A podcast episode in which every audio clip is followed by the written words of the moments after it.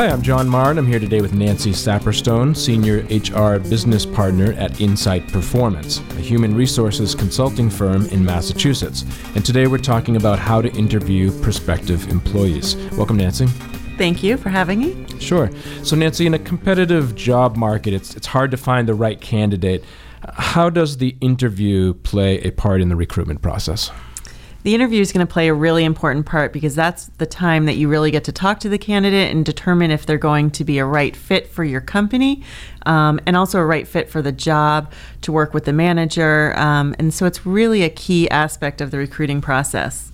Tell me a little bit about the general structure of an in- interview and how it's set up. Yeah, so typically by the time they're coming into your company, you've done some kind of pre screening, whether it's over the phone or just by doing a resume review. So you want to make sure that you're using the time that they're coming into your company wisely. So typically, what I do is start with a opening, making the person comfortable, welcoming them in. Um, and then a lot of times, what I'll do just to kind of warm up and get them talking is to kind of walk through the resume, but in a short period of time. You don't want to spend your whole time just kind of walking through the resume because it's right there. And so maybe poring over every line or something. Right. It yeah. just gets too tedious, and the candidate, you know, will get bogged down into, you know, reading something that's right there in front of you. That's kind of a waste of your time. Um, so then you really want to move quickly off that and get into kind of this information gathering portion of the interview.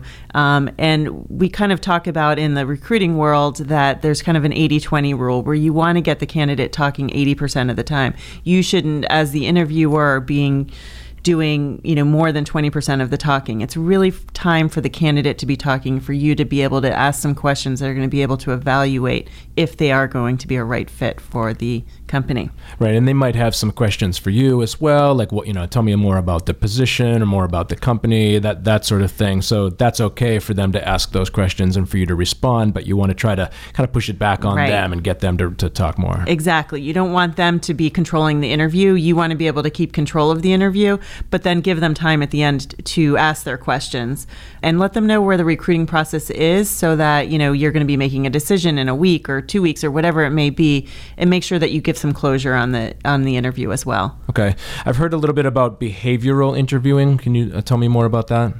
Yeah, so behavioral interviewing is a specific way to ask questions that allows the interviewer to kind of make a prediction on how they're going to perform in the future. It's kind of based on this idea that past performance is a predictor for future performance. So essentially, history repeats itself. So rather than asking kind of what would you do in this situation, you ask candidates questions more about how they acted previously in a different you know in a different job in their last job or it could even be you know in a school setting or um, in a couple jobs ago. But you want to kind of find out specific actions that they did, specific projects that they worked on, how they worked on those projects, what their thought process was, um, and how they behaved in those previous situations. So, what are some sample behavioral interview questions that you might ask of a candidate that would get that information out of them? Yeah, so behavioral interview questions typically start with kind of um, what did you do versus how did you, you know, what would you do? Um, so some sample questions could be, you know, describe a project that you worked on, or tell me about the accomplishment you're most proud of in your current role. Describe a problem you had to solve and how you went about solving it. Or you could ask the candidate, you know, give me some examples of how your role has grown over the last couple years.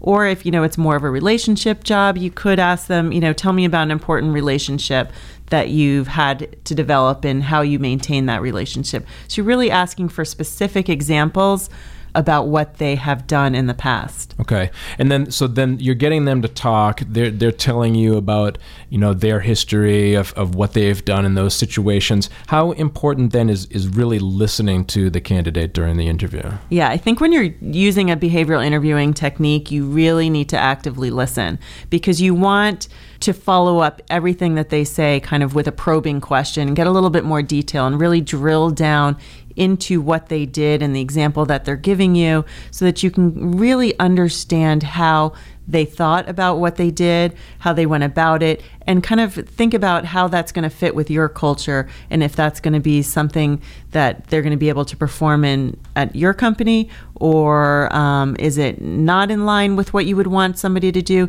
So you really need to probe and actively listen to make those decisions. So not just ask the questions that you have on the sheet in front of you, but but really be listening to what they're saying and be responding to that and make it a conversation. Exactly. And a lot of times with a behavioral interview question, you can ask them one question and then, you know, five, six, seven probing questions following up on that. And it could be a 10 minute, 15 minute answer. Right. So it really could be a long, you know, you may only have two or three really good, solid questions, and then you're doing a couple follow up questions. Okay.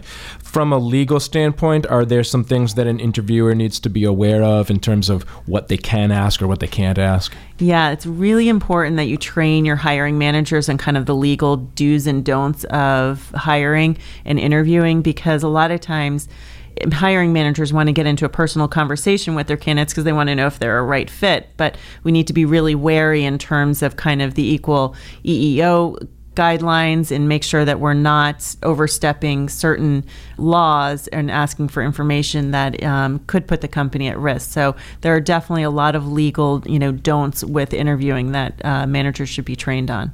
Okay. All right. Well, that's really great information, Nancy. Thanks again for speaking with me today. Thank you. And for more information, visit insightperformance.com or call 781 326 8201.